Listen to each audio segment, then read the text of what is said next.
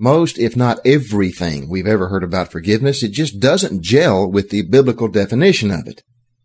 Most of what we think forgiveness is, is built around cliche. In Matthew chapter 18, Jesus gave Peter and the rest of his disciples a lecture on forgiveness. What people fail to notice is that right before that lecture came a lecture on reconciliation. And when you do a comparison between those two lectures, you will discover that forgiveness and reconciliation are totally different concepts. They are not the same thing. And forgiveness is not ignoring transgressions or allowing transgressions to continue. That's not forgiveness. So with all that in mind, let's continue to verse 21. It says, Then Peter came up to him and said, Lord, how often shall my brother sin against me, and I forgive him? Till seven times? Now, folks, let's stop right there. What is Peter really asking Jesus? He's not asking him, how many times do I have to continue to tolerate transgressions? Because Jesus just went through that. And Peter's also not asking him, Lord, how often shall my brother sin against me and I be reconciled with him? Because Jesus just went through the conditions for reconciliation and how that works. So what is Peter asking him? Folks, we're reading from the book of Matthew, the Jewish gospel. To a Jew, how was a transgression against God, or anyone for that matter, forgiven? Forgiveness was not about moving past some hurt or seeking reconciliation. Forgiveness was about offering or receiving a transaction that made up for a debt that had been accrued because of transgressions. Some form of compensation was exchanged to pay for a debt that was accrued by whatever transgression it was that was committed. And all of this was in the Old Testament. So with Peter's question, we're no longer talking about reconciliation, repentance, or conviction of sin. We are now talking about payment. It's all defined in the Torah, the law of Moses. There are all these different definitions for how a sin should be paid for. Whenever people made transgressions against God, repentance wasn't so much the issue. What was the issue was how it was paid for. Nobody ever went to the temple in Jerusalem said, God, I repent of my sins, and God said, okay. You had to bring two turtle doves, or a scapegoat, or a sacrificial lamb. Payment had to be made. But there were also ceremonial provisions laid out in the law to pay for moral debts that were made between Jews. Up until this point in the conversation, Jesus was dealing with conduct. He was talking about how to deal with fellow brothers in Christ who have transgressed against us. He's been talking about how to convict them of their transgressions and how to be reconciled if at all possible. But Jesus has not addressed what to do about the debt. So Peter can't help himself but ask the question, how often may my brother sin against me that I should forgive the debt? The religious leaders had a provision for three times, and that was considered merciful. And Peter, remembering the completeness of the number seven, probably thought he could impress his master. But Jesus said, No, you're not even close. Look at verse 22.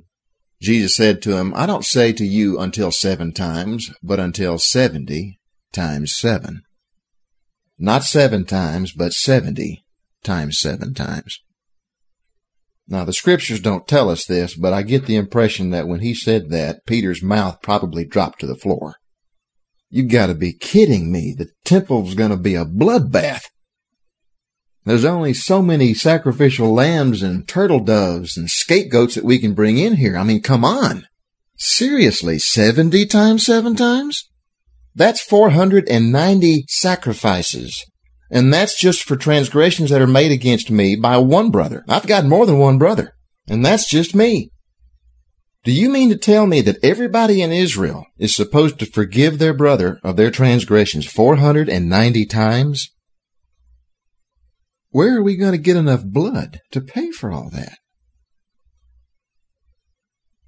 Way back during the Sermon on the Mount when Jesus was teaching the disciples how to pray.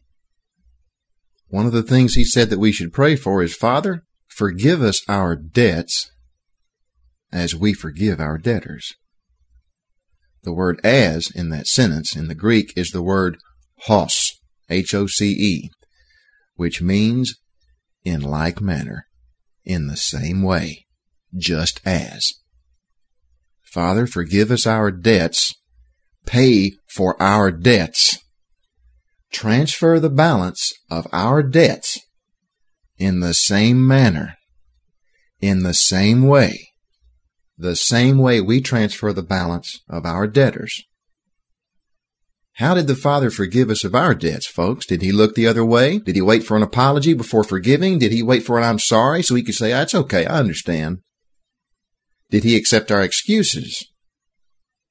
What did he do? It's Christianity 101.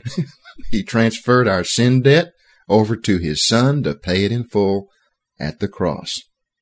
Our debts were not dismissed. They were not excused. They were not overlooked. They were paid for. The blood of Jesus Christ is what makes it possible for the Father to forgive you and me all of our debts made against Him.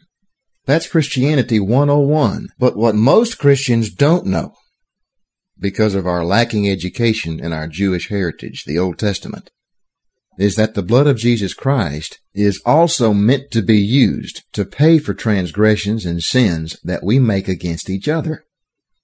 That's why Jesus said, Father, forgive us our debts as we forgive our debtors. That's why he's telling Peter, how many times can you forgive? Not seven times, but 70 times seven times. Peter knew he was talking about blood. Where's the blood coming from?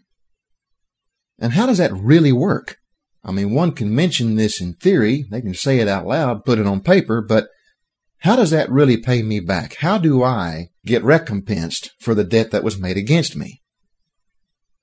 I mean, obviously it was enough to recompense the father of the debts that we accrued against him. It satisfied a need that he had for justice, for compensation. Otherwise he wouldn't have done it. Because look at what it cost. So if the blood of Jesus Christ is enough to satisfy a pain, a debt, a hurt that we've committed against the Father, then it ought to be enough to satisfy us. But how? How does the blood of Jesus Christ satisfy all debts that are made against me? Now don't fall into the trap of thinking, well, Josh, the blood is symbolic. No, it's not. The sacrifices up until the cross were symbolic. The blood of Jesus Christ is literal payment. We've all heard these cliches. There's power in the blood. There's healing in the blood. Are those cliches? Or do they really mean something? Think about all human history and just how low the human race has gone to personally offend the Father.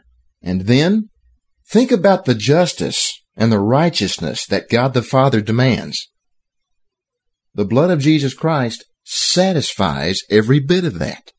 Jesus bore and felt all of his Father's wrath and before dying said paid in full. The debts were paid. If it's good enough for God the Father, then it ought to be good enough for us. But how? What about the debts that have been accrued against me? What about my hurts? What about my pain? What about my wrath? Well, you're a Christian. You're supposed to let all that go. Really? How? And folks, the answer to that question Satan has kept hidden from us for a very long time. Most of the time when Christians are being taught about forgiveness, one of the key things that they're told is that since the Father can forgive you of all of your sins, then you ought to be able to forgive your fellow brother of their sins. And that's as far as it goes. They never bother to address how. Well, God was able to forgive you. Yeah, God's able to do a lot of things that I can't do. Just because He can do it doesn't mean I can do it unless, unless the way he did it was offered to us so that we could do it too. The channel through which God was able to forgive us is the same channel that he wants us to use to forgive each other. The blood of Jesus Christ covers all debts. But what exactly does that mean? Folks, you're going to hear me be extremely repetitive in portions of this session because it is very difficult to explain what this means without falling into the trap of using words that Satan has redefined to mean something else. So while I may sound repetitive, please bear with me. I'm trying to make a point.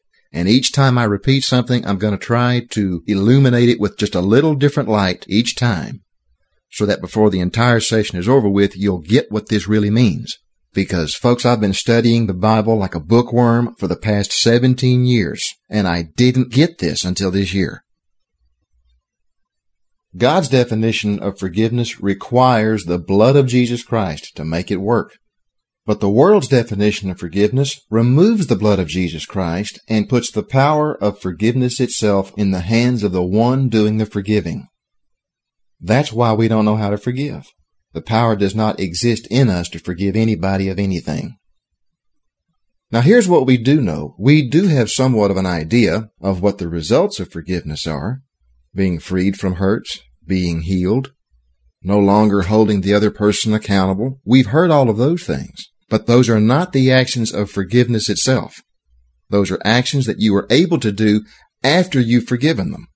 And that's why we think forgiveness is so difficult, folks, because what we're trying to do is we're trying to find the blood to forgive a debt from within ourselves. We're trying to use our own blood. And that's why we can't do it. So what we try to do is we try to overlook a debt and we call that forgiveness.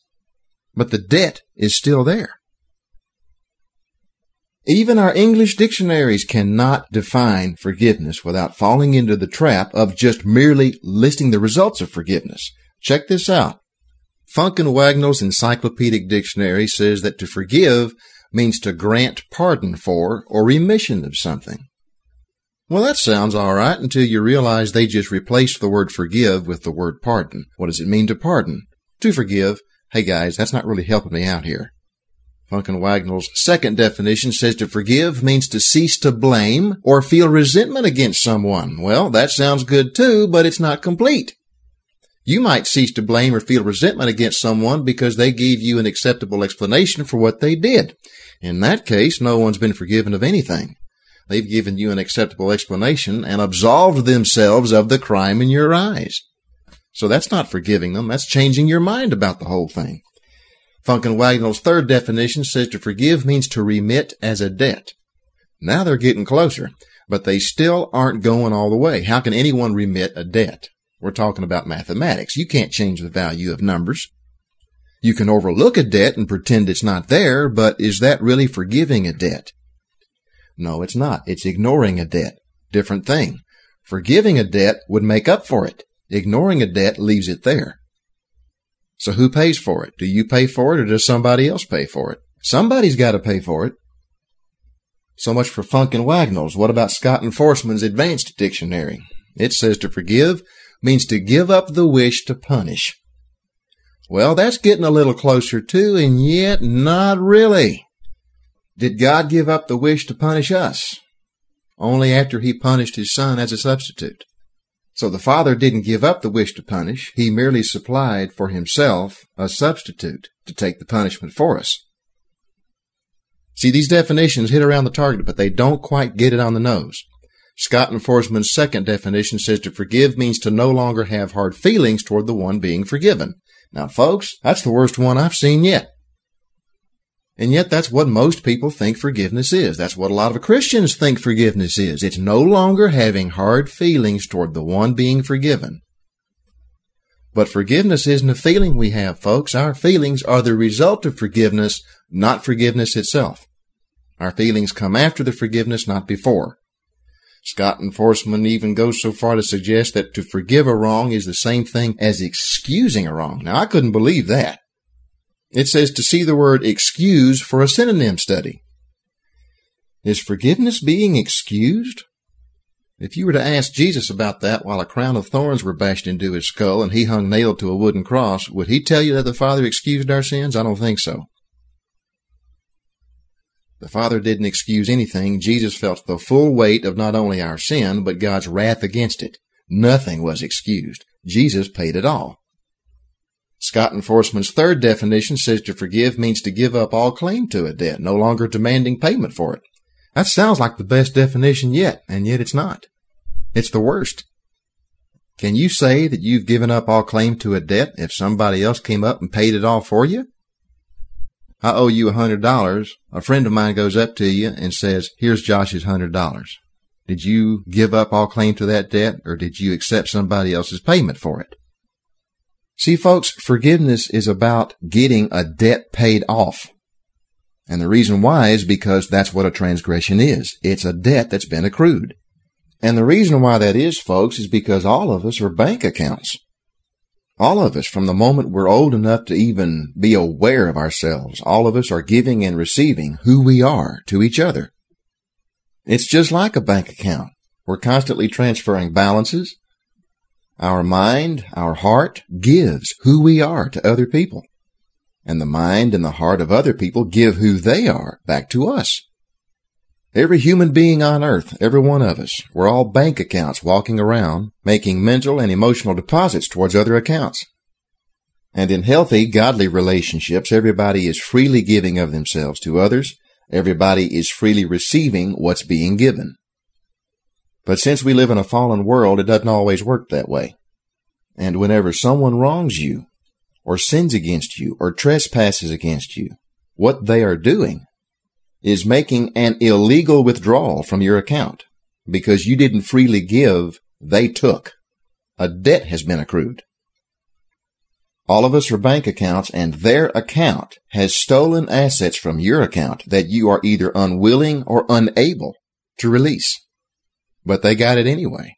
It's a bank robbery. Whether they intend it to be or not, that's what it is. So what has taken place is now there is a debt in your account that you have to deal with. Somebody might say, well, why don't you just get over it or let it go or forget all about it? The reason why you can't is because it's a debt. You don't forget debts. A debt is a hole. It's a negative number.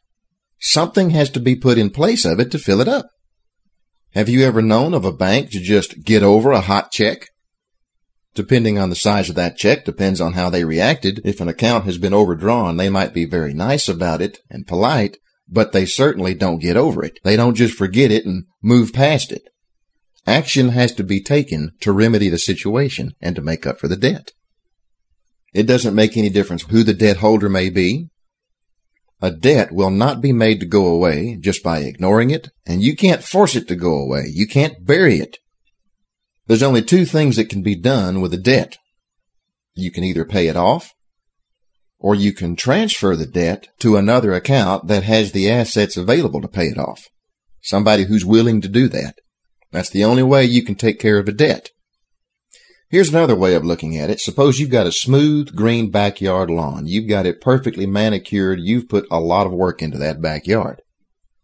But say somebody comes in there with a bulldozer, somebody you didn't authorize to be back there, and scrapes up a big hole and drives off with the dirt. Somebody says, well, why don't you just get over it? Why don't you just let it go? Why can't you get past this? It's because there's a hole in the backyard. I can't get over it until it's filled in. So where am I going to get the dirt? Where am I going to get the dirt to fill it in? Well, my first instinct is to get my dirt back. The person who got that dirt out of my backyard, he owes me dirt and I'm going to get my dirt back. Well, if you can have a civilized conversation with the person who took the dirt to begin with, that might happen. Because let's say he made a mistake. Maybe he thought you were somebody else. Somebody gave him a phone call and said, I need you to get some dirt out of my backyard. And he chose your backyard by mistake. Doesn't change the fact that there's a hole in my backyard. Or let's say it was just malicious, just a pure act of evil revenge because of something I said or did years ago and he cooked up this story about making a simple mistake when actually it was all about revenge. Notice it doesn't really make any difference what the reason is. There's still a hole in my backyard. Now, if I can't get the dirt back, let's say he spilled it all over the road and he can't get it back and he doesn't have any intentions of making restitutions. He's not going to get me new dirt. I don't have the means to get it from his backyard. Then I start to look out towards the hole in the backyard and I'm trying to figure out what am I going to do with this hole? And I start going through various options trying to figure out what can I do. And one of the things that I might start doing is changing or altering the rest of my yard to somehow compensate for the vacuum for the emptiness that's in that hole. I might go out in the backyard with my shovel, start digging up fresh dirt, slinging it into the hole. But the more I do this, the more I'm realizing I'm just making things worse. I'm just making new holes in the backyard that I don't want. And folks, people do that all the time when it comes to emotional debts, emotional transgressions. The sin against them has created such a debt that they start recreating themselves, changing who they are inside and out to find a way to live with this massive transgression that's been committed against them. Now, depending on the transgression, sometimes the change is subtle. They just might have a change of attitude. They might build an emotional callus over certain scenarios. They might rearrange their thinking concerning certain groups of folks. But if it's a very serious debt, if it's a very serious transgression, folks, depending on what's taken place, they might change the way they dress, the way they talk, the way they think, the way they vote, the food they eat, the music they listen to, even the people they associate with and the places they go to entertain themselves. They change everything. Now, there's nothing wrong with a change. Sometimes people just get bored with themselves and they want to reinvent themselves. There's nothing wrong with that, but I'm not talking about that. I'm talking about a reflex. One of the hidden truths about homosexuality that nobody will bring up because it's politically incorrect is that most homosexuals, once they go into therapy and they actually start talking about their childhood, every last one of them documented report being molested or raped when they were very young, some of them as young as three or four years old. If you're a five year old boy or a five year old girl, how do you mentally process your mother or your daddy coming into the room in the middle of the night and raping you? How do you deal with that? How do you get over something like that? You don't. You can't. Because the problem isn't who you are. The problem is a debt that has been accrued against you. Rearranging the backyard is not the answer because the backyard's not the problem. It's the hole. Once you realize you don't have enough dirt in your backyard to make up for the hole that's there, then what do you do? Naturally, the next step is to try to figure out how to get dirt from somebody else's yard. I don't have the dirt in my yard to make up for this hole that's in it, so I'm going to get dirt from my neighbor's yard. Whether they can afford it or not, I'm getting it anyway. And folks, this is where you get people who are abusive towards those they love the most.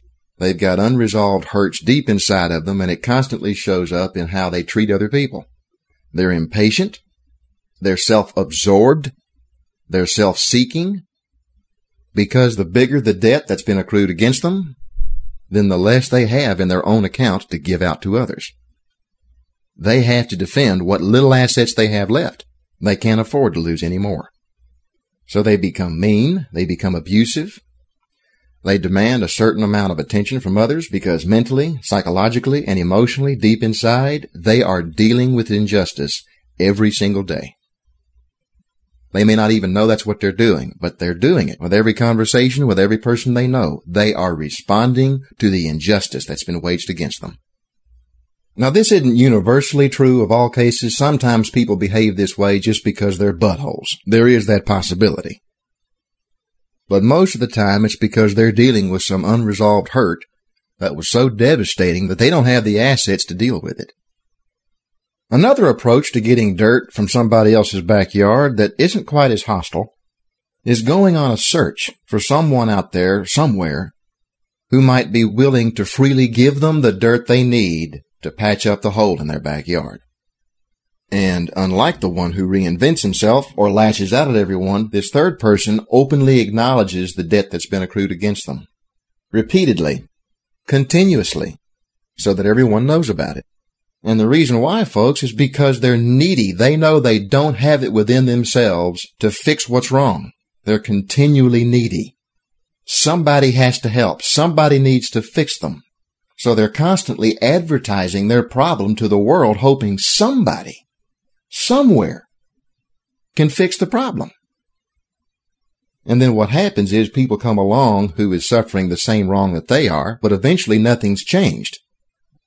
In the long run, the most you can do for each other is provide sympathy, which feels really good at first.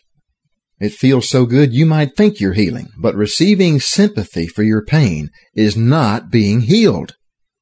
Now somebody might say, well, Josh, that's not true. They can help each other fill in that debt and repair the damage that's been done to the backyards. If you can't repair the damage in your own backyard, you cannot help your neighbor's backyard.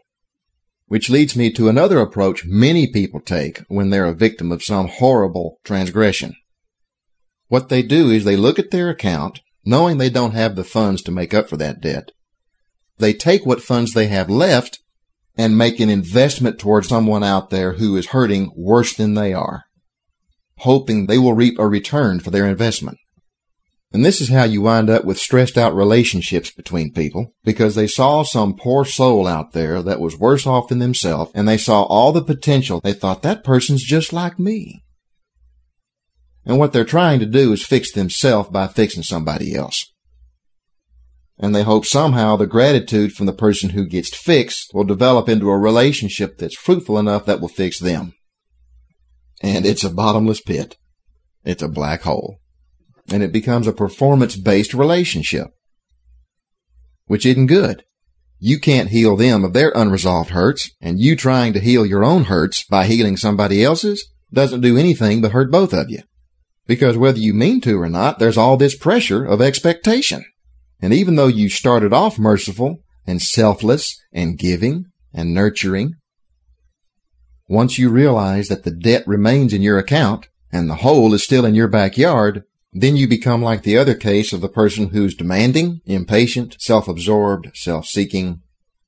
Because the time you spent investing what little you had left into this other person, you've now run dry. And the return you were hoping for just isn't there. And that's not fair to the other person. So if none of that works, folks, then what does work? What fills in the hole? What replaces the dirt? What pays off the debt? The only thing that will work is the blood of Jesus Christ. And that's why Jesus taught us to pray and say, Father, forgive us of our debts in the same way that we forgive our debtors. It's the only way, folks. Without the blood of Jesus Christ, there will always be a hole in your backyard. There will always be a debt that needs to be paid off. But Josh, I'm saved. I've got the blood of Jesus Christ. I thought all of that was paid for. It is. We're not talking about your transgressions made against the Father. We're talking about transgressions that other people have made against you. Your salvation is about the blood of Jesus Christ covering your sins made against the Father. Forgiveness is about getting Jesus' blood to cover sins made against you. And don't forget, that's what forgiveness is. It's taking care of the debt. It's not getting over the problem. It's not healing beyond it. It's not growing from it. It's none of those things. How were your trespasses against God the Father forgiven? They were forgiven at the cross. Forgiveness is getting rid of a debt. That goes against everything we've been taught about forgiveness from this world. We all think forgiveness is a feeling. It's saying that's okay when somebody tells us they're sorry. No, it's dealing with a debt and only the debt. So the question becomes if the blood of Jesus Christ pays for the debt that I accrued against the Father, how do I get the blood of Jesus Christ to pay for debts that have been made against me? Now you might be thinking, Josh, that doesn't sound right. That doesn't sound moral. I feel guilty enough about having my own sins up on the cross without putting somebody else's sins on there that were made against me. That can't be right. Yes, it is, folks. Jesus told you to do it. That's the only way the debt will ever get paid. You either hold the debt yourself for the rest of your life or you put it on the cross. And just as the Father received satisfaction from the justice and compensation provided by the blood of Christ, we will receive that same satisfaction. Now, if you don't believe me, you need to read Isaiah 53. That was a prophecy of Jesus' death on the cross foretold 700 years before it happened. And the point of that prophecy was that the Lord God the Father was pleased to have that happen because of what it accomplished. If we're to forgive each other the same way God forgave us, then we also will be pleased and receive satisfaction when we place transgressions made against us onto the cross. The question is, how do we do that? How do we get that on the cross so we can see what that feels like? You get it up there in the same way and in the same manner that you transferred your debts made against the Father onto the cross. You did it with a prayer. You asked Him to. When you became aware of the massive debt that you had accrued against God the Father, you also became aware of the need for that debt to be paid.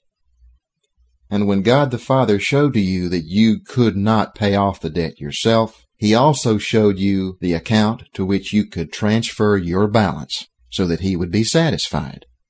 That's how you got saved. But we are also meant to be made satisfied when we apply that blood unto the sins that others make against us. We get healed of all transgressions made against us in the same way that we got saved from our transgressions against the Father. It's the same cross. It's the same blood. It's the same Father. It's the same kind of humility that we approach Him in prayer. That's how we get sins and transgressions made against us dealt with. Now, folks, this concept is so foreign to us that it's real easy to miss what I'm trying to communicate to you. I'm trying to point out that when the human race sinned against God, what we fail to notice is how much it hurt him. Whenever we talk about our sin against God, we always look at it from the perspective of God being the judge who is righteously dictating judgment against all sin, and that sin must be dealt with and paid for through a judgment of death. What most of us don't stop to consider is how much God was emotionally hurt.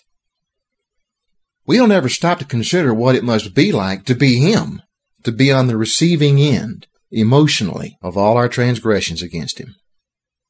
Folks, that is what a debt really is. It's about the emotional damage that is done because of a transgression. God may be perfect in his righteousness, but he is not a robot. He does feel. He loves.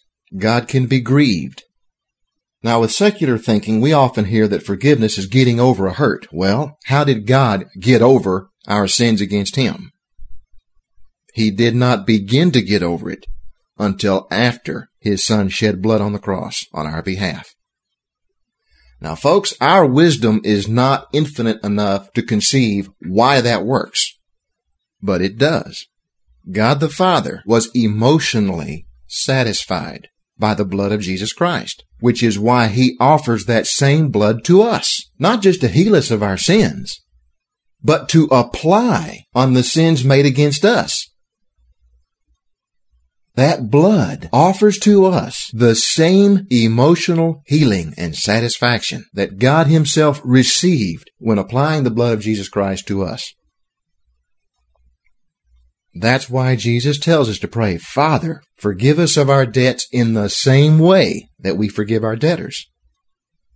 What I'm trying so hard to manage to put in this podcast is to express to you how much healing there is in the blood of Jesus Christ. Forgiving our debtors is all about receiving healing for the debts that have been accrued against us. That's all forgiving is. It's got nothing to do with anything else but that. The hole that I have inside of me. How do I get that hole filled? How do I get justice? How do I get paid back? We bring the debt to God the Father. You go to Him privately in prayer. This isn't to be seen by anybody else. This is between you and God. You explain to Him the transgression that has been committed against you, and you take as much time as you need to explain it. You might say, well, Josh, why are we going through all of this? Doesn't God know everything? Doesn't He see all and know all? Of course He does. That's not why you're doing this. The purpose is to apply the blood of Jesus Christ on something in which it presently is not applied. That's why there's a debt. You explain to him the transgression that has been committed against you, and you take as much time as you need. You go over every graphic detail. You tell him how much it hurt, how much it cost, what it did, the damages, the repercussions. And then when you've finished explaining to God every detail of that debt. You then tell God that you give that debt to Him to place upon the cross. And because of the blood of Jesus Christ, you forgive the person who accrued the debt against you. Now don't forget, folks, before you cringe and pull back at what I just said, Satan has redefined what the word forgive means so that you will not use that word. You forgiving them of their debt before God in prayer does not release the one who transgressed against you from their debt. It merely releases you from being the debt holder. All forgiveness does is transfer the debt to a new bank so that they now become the collectors of that debt and you don't have to be. To forgive is not an act of mercy. It's an act of wisdom. You're getting paid back for the debt that was accrued against you by another bank who is now accepting responsibility for collecting that debt on their terms, in their timing, and you don't have to mess with it anymore. Okay, so Josh, do I get paid back when God collects that debt? No. You don't have to wait for that. You get paid back immediately. The blood of Jesus Christ pays you back emotionally, mentally. And now the original debtor is his problem, not yours. And folks, that's how banks deal with outstanding debts all the time. They don't see it as an act of mercy or an act of weakness. They do it because they realize it's a smart way to get paid back. When you accrue a debt with a bank somewhere and refuse to pay that debt off, what does that bank do? It sells your debt to another bank, usually acting as a collection agency. So the bank in which you were indebted to no longer has you to worry about. You are now the problem of another bank, the collection agency. Well, that's what the blood of Jesus Christ is for us, folks. A channel through which we can sell debts that we can't afford to keep. Somebody accrues a debt against me. They're not going to pay me back. I need them to pay me back. They're not going to pay me back, and I can't live with the debt that they've created.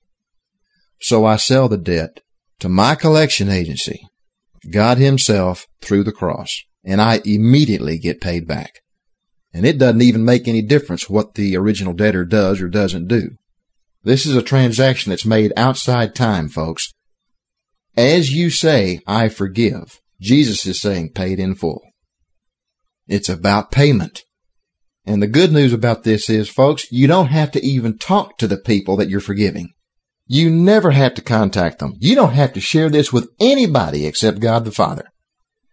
Now, folks, I have heard well-meaning counselors, therapists, well-intentioned pastors talk about seeking these people out and telling them to their face that you forgive them. And if you can't tell them to their face, I've heard people say that you get a chair and you visualize that person in the chair and you're telling them that you forgive them. Folks, that doesn't do anything about the debt. If their sin against you has not been transferred to the cross, the debt remains unpaid, and you are now sacrificing your own blood by telling these people, I forgive you. That's why it seems so therapeutic. You can feel the death inside of you. You can feel your inner death when you tell someone who's transgressed against you, I forgive you. Which to you means I completely overlook what you did. I ignore what you did. I choose to pretend it didn't happen. I'm bigger than that. I forgive you. It's a very powerful gesture, but in time you're going to discover the debt is still there. It remains unpaid. Now, some people have enough insight to know this, which is why they'll tell you, I can't do that. I cannot forgive that person. I could never do that. And because Satan has covered up what forgiveness really is, he's got pastors, counselors, psychologists, all promoting this idea of just seeking out the person who wronged you and then just telling them to their face, I forgive you. Folks, that sounds mature and it sounds therapeutic. It will do nothing. It will falsely promote your own self-worth because you've managed to slay yourself and sacrifice yourself by paying the debt yourself, which you're not meant to do, folks. And a lot of people know this in advance. They can sense that what they're doing is actually accruing more debt. They're actually making the hole in their backyard worse. So they'll come out and they'll tell the counselor, they'll tell the pastor, there's no way I can do that. I just can't do it.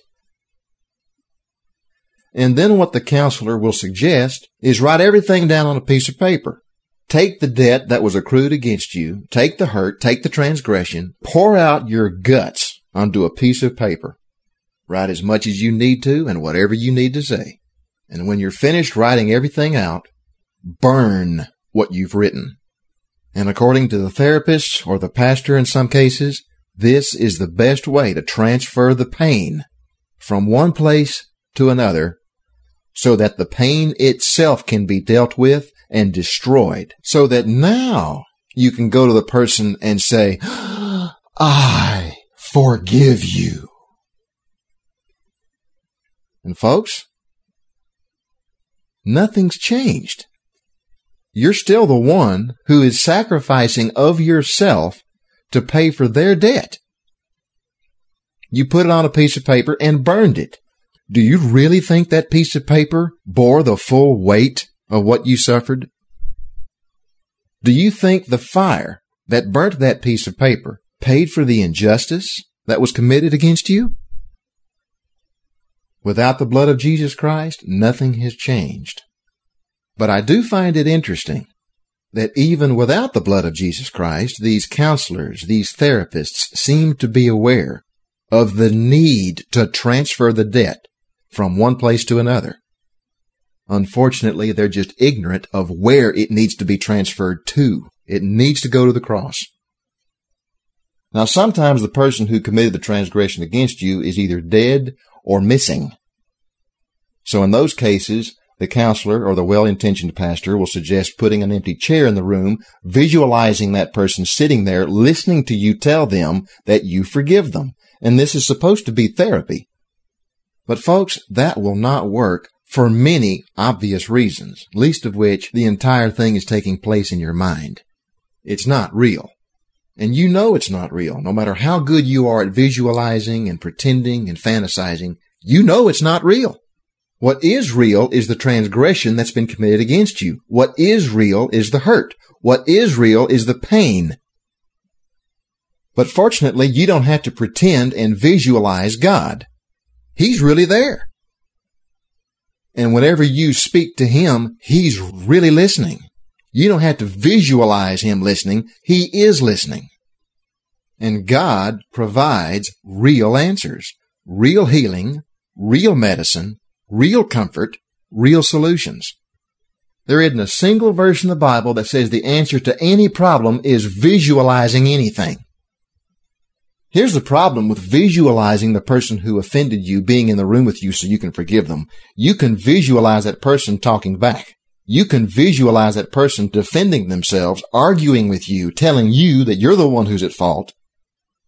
And then you visualize this person committing the same transgression against you over and over and over again. And your therapeutic session of visualization becomes a nightmare. And besides, folks, telling somebody to their face that you overlook their transgression, that doesn't do anything about the debt. I don't care if you're visualizing it or even if it happens in real life. Even if they accepted your forgiveness, that will not fill in the hole that they created. You got a hole in your backyard and you tell the person who took out the hole, I forgive you for doing that. You do? Thank you so much. I accept your forgiveness. You come home, there's still a hole in your backyard. That doesn't pay off the debt that they owe. Yeah, but Josh, I forgave them. Not without the blood of Jesus Christ, you didn't. You may think you've forgiven them, but what you're doing is ignoring the debt. You are overlooking the debt. It doesn't deal with it. It's still there. Now, once the debt has been paid, if you've transferred the debts and the sins and transgressions that somebody has made against you over to the cross, and if the blood of Jesus Christ has paid you back, if you want to seek these people out and tell them that they've been forgiven, that's a whole different issue. But that's an issue that is relevant towards reconciliation. It's got nothing to do with getting the debt paid off. To get the debt paid off, to get healing, you don't have to talk to these people. You don't have to tell anybody else what you've done. It's between you and God alone. Why is it between you and him alone? Because he's the one who transfers the balance of the debt in your heart that was put there by somebody else. The Father is the one who takes that debt, transfers it to the cross, and then fills in the hole in your heart with the blood of Jesus Christ. So what activates this healing? What activates this transaction? You don't do this by flippantly saying, well, God forgave me, so I forgive them. That does not pay off the debt. That is flippantly ignoring it. You certainly didn't get saved that way, did you? You didn't just say, oh, well, Jesus died to pay for my sins on the cross. Isn't that nice? I'm saved now. No, there was a specific moment when you realized that you just got saved, that your sin debt was transferred to the cross before Jesus could say paid in full. Sometimes after folks get saved, time goes by, they backslide, they forget that they're saved, they don't understand the scriptures, they wonder if they're really saved. But what that usually does is drive them back into the scriptures, back into prayer to make sure they're saved. Notice they're going back to the one that saves them. Now, does that mean that they temporarily lost their salvation? No. It means they temporarily lost their peace with God or their fellowship with God because of either disobedience or simply falling prey to Satan's deception because they're not abiding in God's Word. There is a specific moment in our time that we got saved, folks. It's an event. But I understand sometimes knowing that is progressive. It takes time to fully understand it. But whether you understand it when it happened or sometimes years later, you know you know that you had a moment inside your life when you realized that you got saved, and that's when you were set free. Well, the same is true with forgiving others. There is a moment in time when you purposefully choose to transfer a particular debt that is owed to you, and it really is owed to you, folks. And there is a moment inside time when you purposefully choose to transfer that debt to the cross. So how does that prayer go? Everybody talks about the sinner's prayer. What about the forgiver's prayer? Well, here's just a rough example, folks. You don't have to follow this word for word. It's just an example. You get somewhere alone and private and you say, Father, I don't feel like doing this. I just don't. But because I have faith in you, because I love you, because I know only you can make me whole, only you can fix this and fill me up, I choose by faith with my mind. My heart's not in this, God. I gotta be honest with you. But I'm choosing with my mind to go here, to take this debt that is owed to me by John Smith and place it in your lap so that after I'm through with this conversation with you, Lord, they will no longer owe me, they will now owe you. But I'm not doing this for nothing. I'm doing this because I know only you can recompensate me for what they did. And Father, this is what they did. And this is where you spend all the time you need, folks, covering the transgressions that were committed against you, the pain, the hurts. Spend as much time as you need. Let it all out. Don't hold anything back. I don't care what the sin is. I don't care who the transgressor is. God knows what's in your heart anyway. So let it all out. Say everything you want to say. And this is not some visualization tool. This is not therapy. You're speaking to God. He's really listening. What you are saying matters to Him. So spend as much time as you need expressing your hurt. And then say, Father, you understand every bit of this. You know exactly what is owed to me. You know exactly what was taken. You know the injustice that's involved. You know what was lost. You know why it was lost. I have a hole inside of me because of what they did, and that hole is so deep, there's shrapnel throughout my entire soul. The debt that's been accrued against me is so big, they won't repay it. They can't repay it even if they wanted to and I can't live with it, and nobody else can pay it. Therefore, Father, I transfer the debt of all their transgressions against me over to you to lay upon the cross.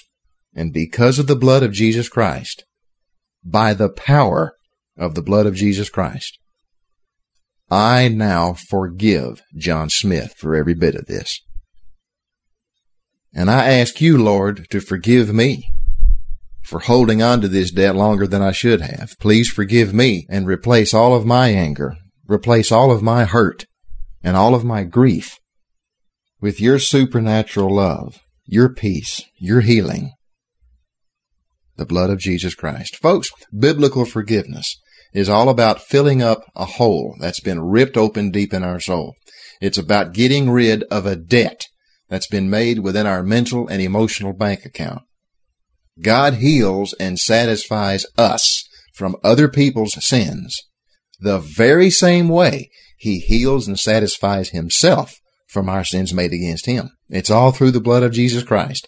And any attempt at forgiveness or dealing with inner hurts and pains without the blood of Jesus Christ results in making the pain worse. Would you put a band-aid over a bullet wound and just keep walking? It's not a good idea, folks. First, you need someone to extract the bullet, cleanse the wound, stop the bleeding, stitch it up, and then whatever ointment and dressing is necessary. Only God knows what you need to heal. With all due respect to trained therapists and counselors and well-intentioned pastors, none of those people know you the way God does. None of those people understand your hurt the way God does. Therefore, only God knows what you need, and only through the blood of Jesus Christ can it be supplied. Any attempt at healing without God, without the blood of Jesus Christ, is not going to work. And plus, you've got Satan picking at the wound whenever he can, folks. We do everything we can to patch up a wound, and then Satan comes along with tweezers and starts picking at it when we're not looking. Through a TV show, through a scenario in a movie, through a conversation you overhear, through spontaneous memories that just pop up out of nowhere, or going through similar situations with somebody else. Dreams. You might have everything locked down, you're healed, you're moved on, and then you have a dream that replays what happened. And what Satan is doing is picking at the infection. See, you're trying to fix it with all of these secular notions of forgiveness. Meanwhile, Satan keeps the wound infected. But biblical forgiveness completely removes the infection, closes the wound, and heals it.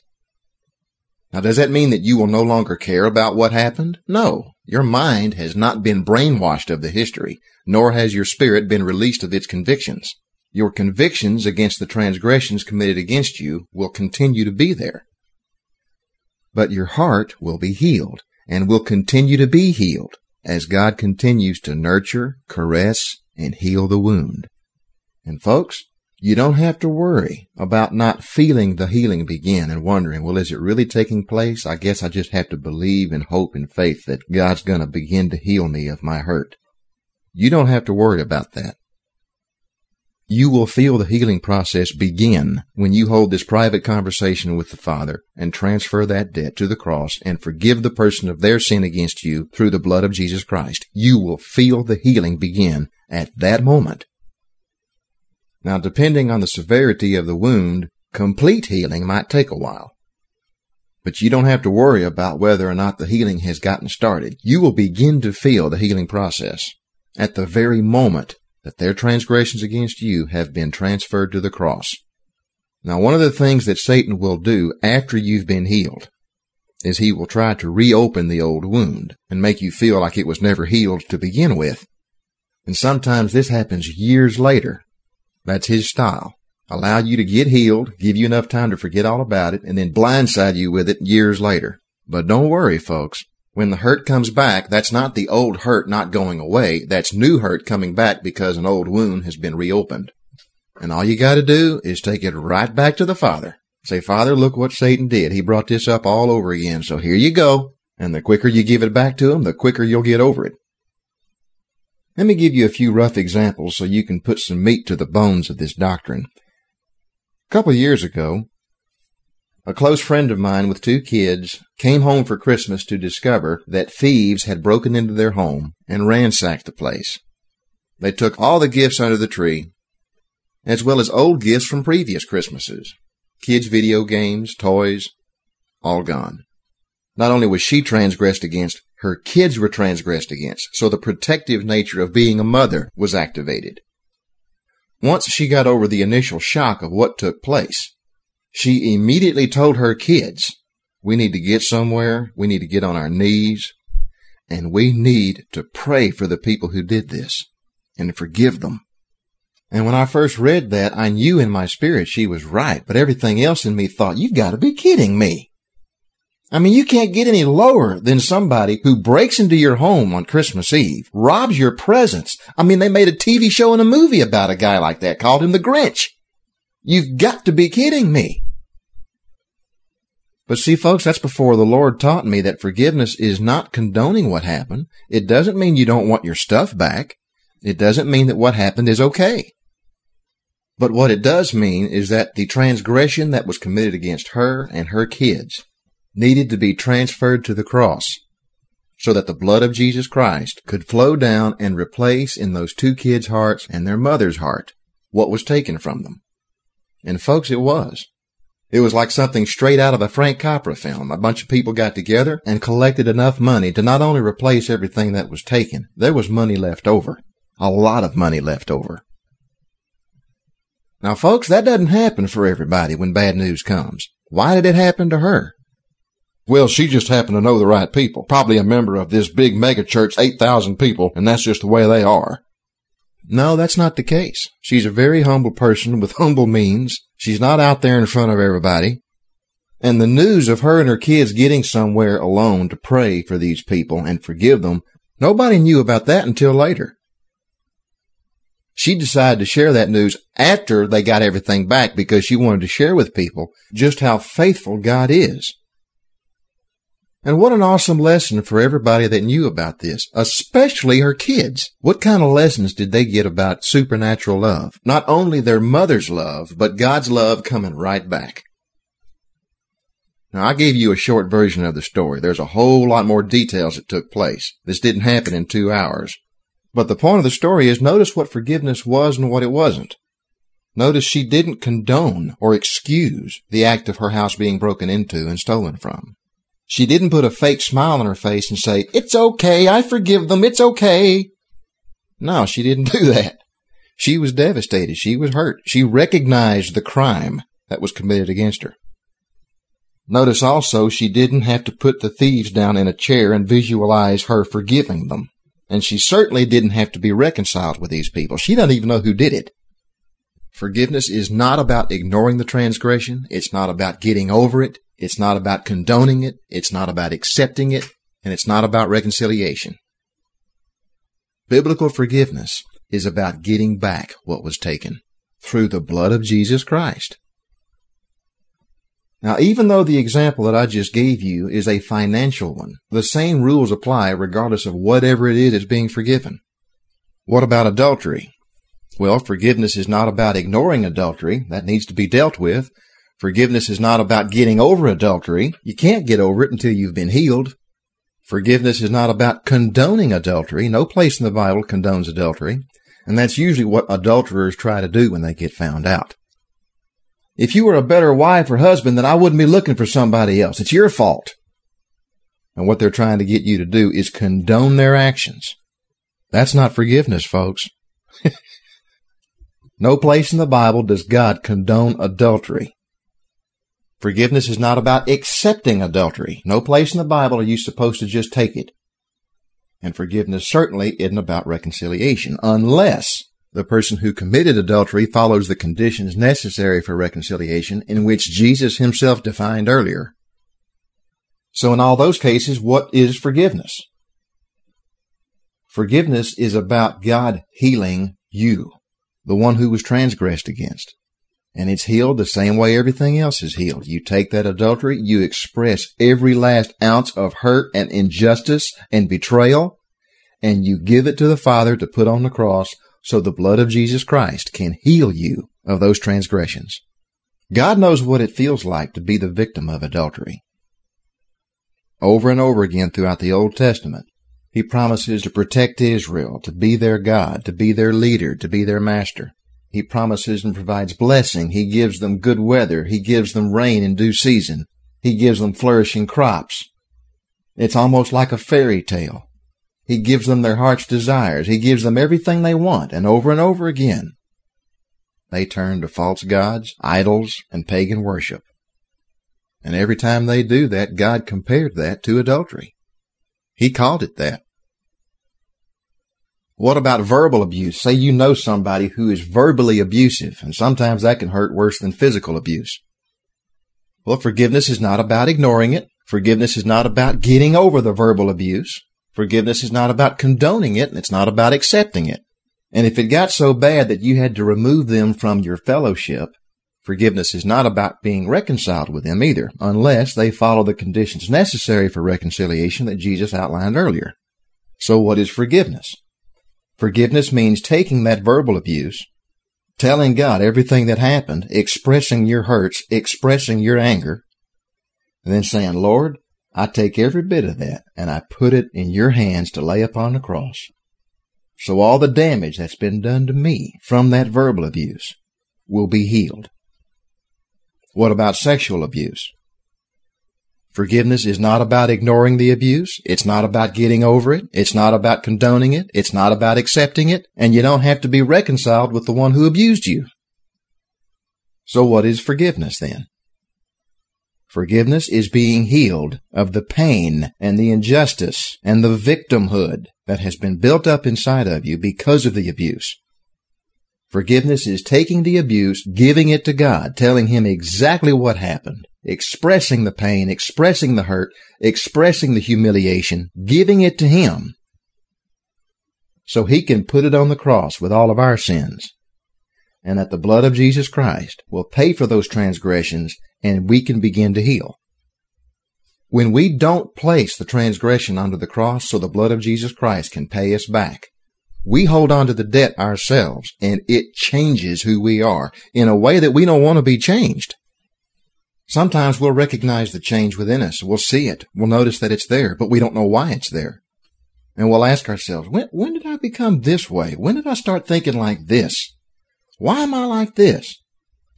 I guarantee you 99.9% of the time it's got something to do with a hurt or a transgression that has been committed against us that we have not given over to God to put on the cross. Folks, basically the difference between biblical forgiveness and worldly forgiveness is this. Biblical forgiveness takes a hurt, puts it on the cross, and pays for it. Worldly forgiveness is a cover up. It buries the hurt, it ignores the hurt, and that's why it doesn't work. And here is one final example that I'm going to give you. I know we're running over this time. Wait, I didn't intend for this one to go this long, but I wanted to spend some special time putting the railroad cars back on the railroad since Satan has spent all this time derailing the cars when it came to what forgiveness really means. Because Matthew, writing to a Jewish audience, assumes we all know what forgiveness means. But we don't. So that's why I spent so much time on this. But let me give you this one last example because to me, this is when God finally drove the point home to me. This is what forgiveness really is. This final example will prove to you that forgiveness is all about healing and nothing else. It's got nothing to do with who's right or who's wrong. It's got nothing to do with reconciliation. It's got nothing to do with condoning trespasses, accepting trespasses, ignoring trespasses, or accepting reasonable explanations. It's got nothing to do with excuses. It doesn't even have anything to do with the other person. Forgiving someone of a trespass does not change or even affect their relationship to the debt that's been created. Forgiveness only deals with the debt. And here's the proof. Sometimes the transgressions that we don't forgive, but need to forgive, are transgressions that we believe have been committed against us by God. Disappointments in our childhood, disappointments in the parents we wound up with, disappointments over whether or not we lost a child in childbirth. All of us who love God and worship God and pray to God, we put everything in His hands. And even though God has warned us that we're in the midst of a supernatural war, even though He's warned us that we would endure suffering because of that war, we still hope for the best, especially since we know we've put everything in God's hands. So that when things happen that we don't like, we can't help but be disappointed. And when the disappointment is painfully traumatic. Folks, it's only human to feel betrayed. And until those feelings of betrayal are dealt with and put on the cross, they will secretly influence and affect your relationship with God in a way that you don't want it to. Now, Satan would have us believe you don't forgive God because God never does anything wrong. Folks, the one you're forgiving does not have to be in error to be forgiven. That's a trap that Satan put me under for six years. My nanny, my grandmother, was the most precious person in my life. And we had hoped that whenever her passing would come, that it would be short and sweet and painless, which is what everybody wants. We all hope to live a rich, full life and then quietly die in our sleep with a smile on our face. That's how we all want to go. That's how we want to see our loved ones go.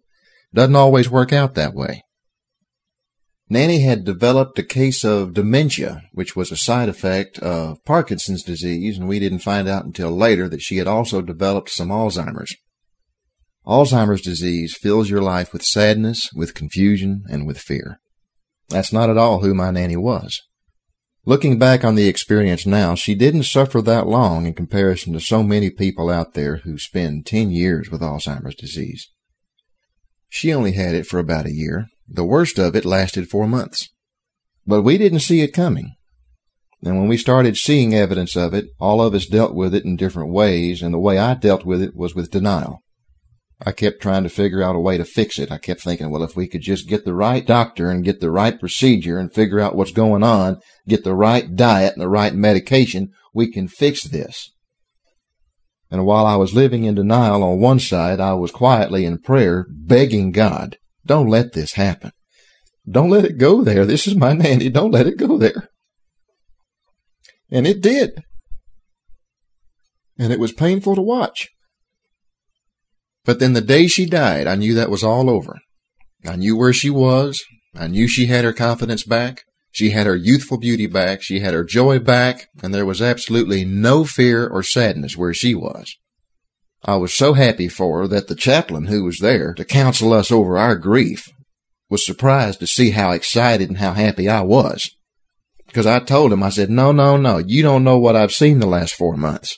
I know that what I've seen for the last four months is over. I know where she is. I'm happy for her. But what I didn't realize was I had not dealt with the disappointment that I had in God for allowing my nanny to go through what she went through before she died. I quoted to myself Proverbs 3 verse 5. Trust in the Lord with all your heart and lean not on your own understanding. I just moved on like it didn't happen. I quoted Isaiah 55 verses 8 and 9. Lord, your ways are higher than my ways and your thoughts are higher than my thoughts. I quoted to myself Romans 8:28. All things work together and are fitting into a plan for good to all those who love God and are called according to his purpose. So I just covered up the hurt and pretended it wasn't there. Didn't matter anyway. She was fine now. She's happy, beautiful. None of my past doubts mattered anymore. None of my unanswered prayers mattered anymore. She was confident again. And yet, I had a hole and my shield of faith that went unrepaired. It just sat there, unattended to, unhealed, festering throughout time. And of course, as they say, time heals all wounds, right?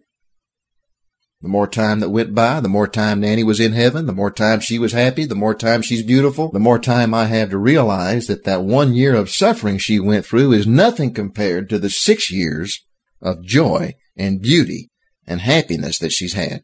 So you'd think I'd get over it, right? During the next six years, I spent time praying, starting a website, doing a Bible study, buying resource materials, study materials. I eat it up, folks. I love it. I don't do it because I have to. I do it because I want to. I love it. I love God. I love the Bible. I love praying every morning. I love looking forward to the rapture. I can't wait to get out of here. And until that day comes, I love seeing what God's up to. I love keeping up with Bible prophecy.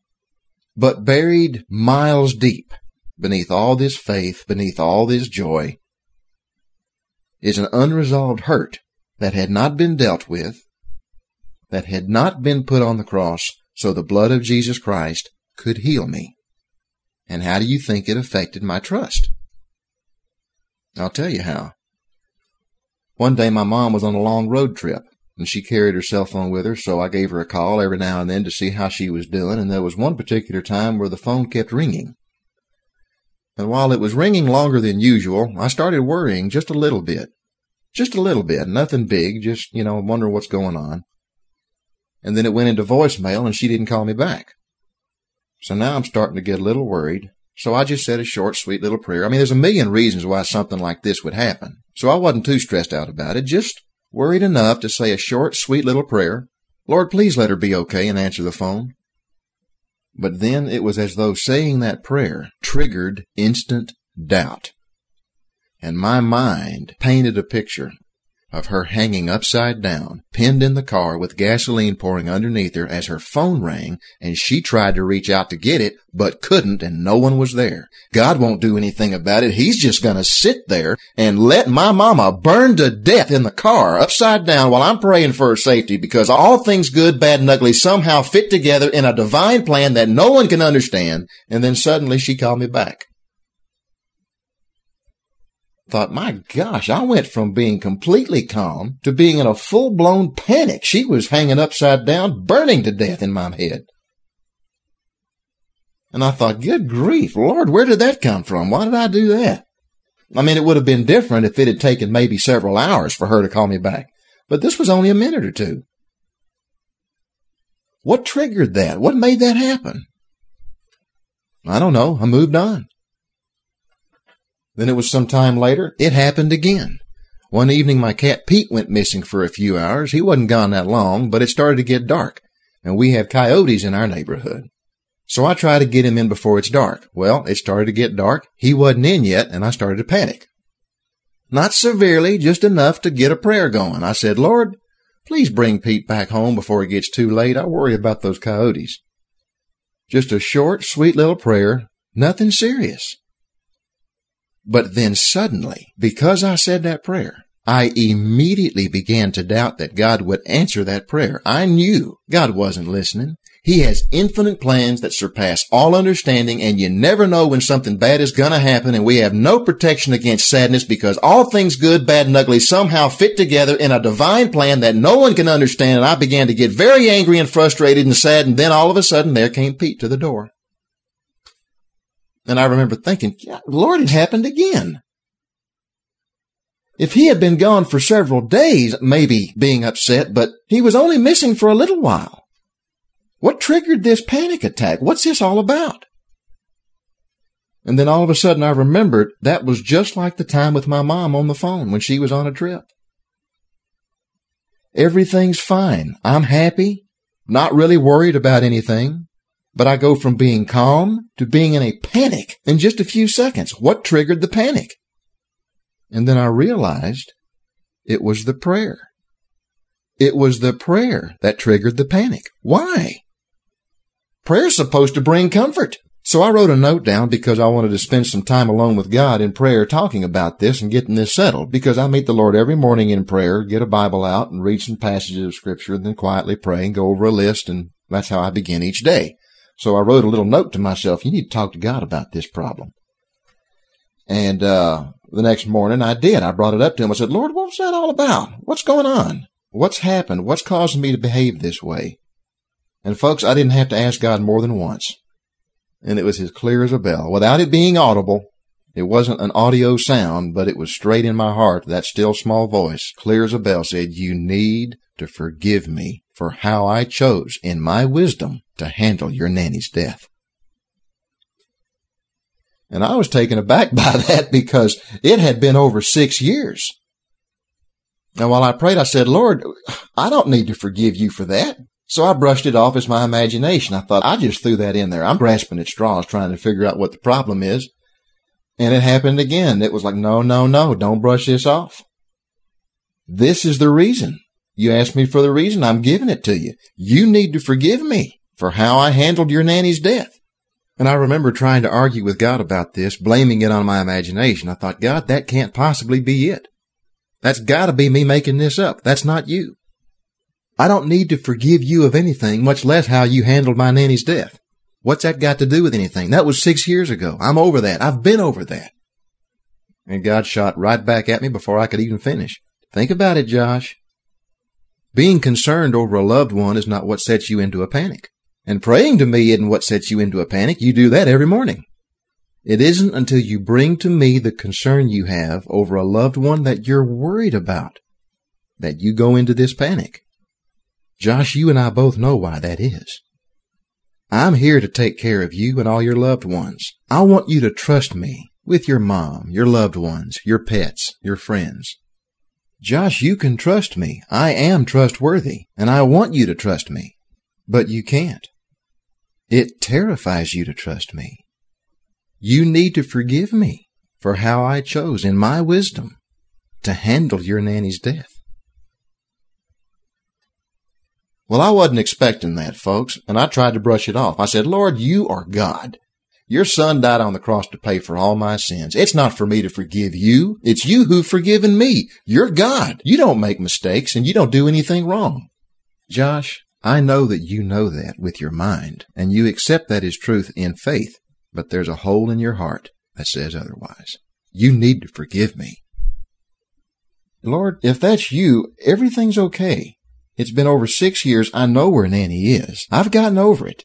And besides, you're a perfect God. I can't question what you've done. And I'm happy with where Nanny is. We're all going to be with her soon. Josh, I know you know all that. You still need to forgive me for how I handled your Nanny's death. God, that was years ago. I've gotten over it. I've moved on. There's nothing to forgive. I know it was years ago.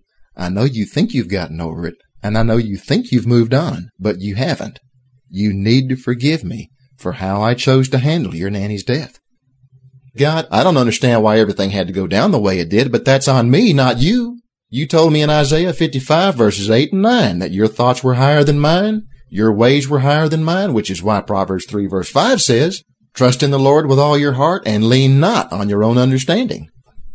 So Lord, some way, somehow, what took place had a purpose that only you and my nanny know about. And I won't know about it until I'm with you guys up in heaven. So I'm fine with that. God, I know you loved my nanny and I know you don't make mistakes. Well, God was very persistent with me, folks. He kept at it. He said, Josh, I know all about your mature faith in me and I'm proud of your ability to trust me and lean not on your own understanding. That's great. That doesn't change the fact that you were devastated by how I chose in my wisdom to handle your nanny's death. That's why you don't trust me.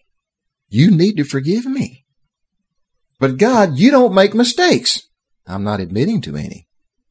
I'm telling you, you need to forgive me for how I handled your nanny's death.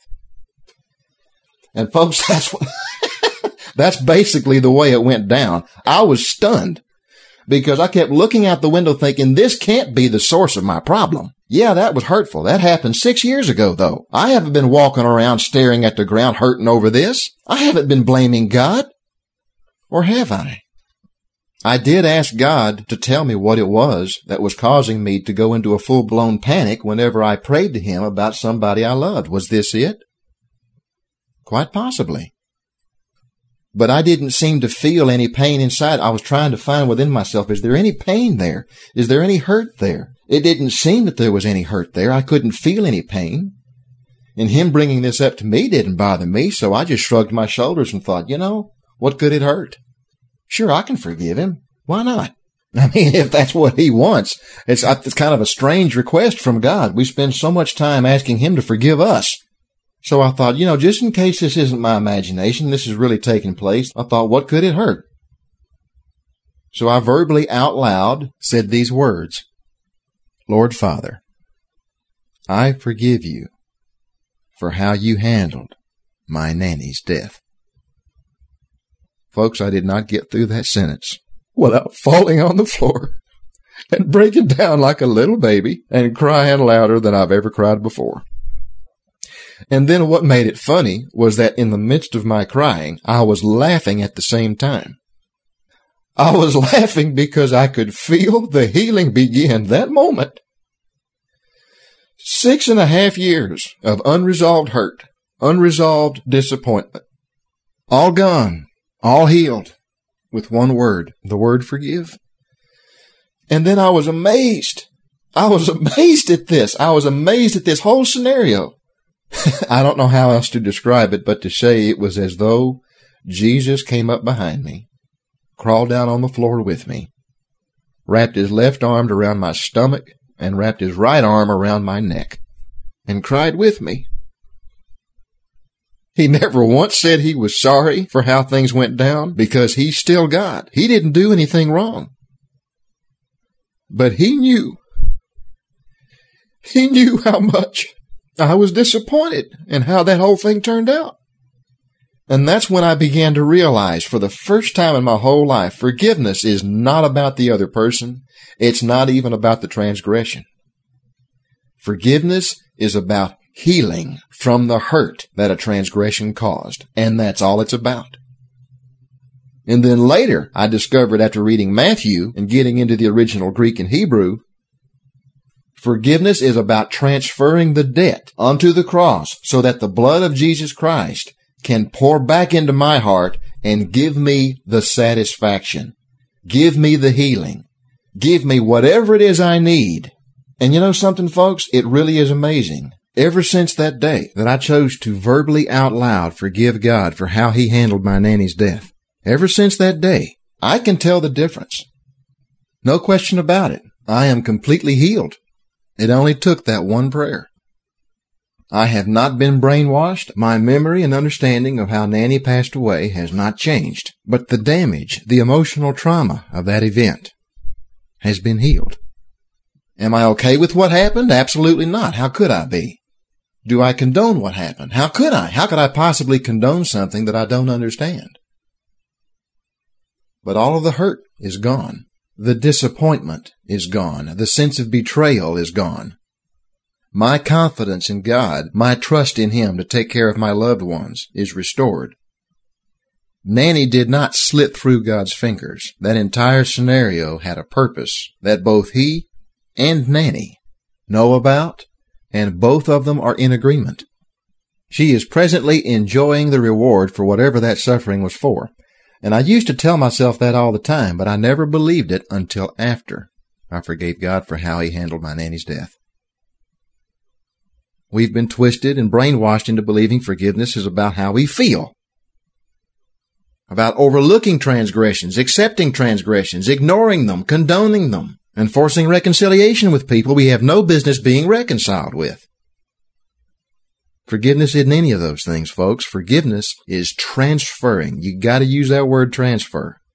It's about transferring a debt from where it is into the Father's hands so that he can put it on the cross and allow the blood of Jesus Christ to recompensate you for your loss. That's what forgiveness is. And that's all it is. Now, can you immediately forgive when the wound is fresh and it's still bleeding and there's no scar tissue yet? Parts of the flesh are still ripping from the wound. Muscles are reacting to the tear. You do need to hurt for a little while. That's normal. God understands that. But eventually you need to take that hurt to him in prayer and let him have it. The longer you keep it, the more damage is done. But since Jesus' blood is what pays for all these transgressions, that's how Jesus could respond to Peter when Peter asked him, Lord, how often may my brother sin against me that I forgive him? Seven times? Jesus answered and said to him, I say to you, not seven times, but seventy times seven times. We're going to stop it right there, folks. Thanks for bearing with me. Until next time, we're out of here. Take care.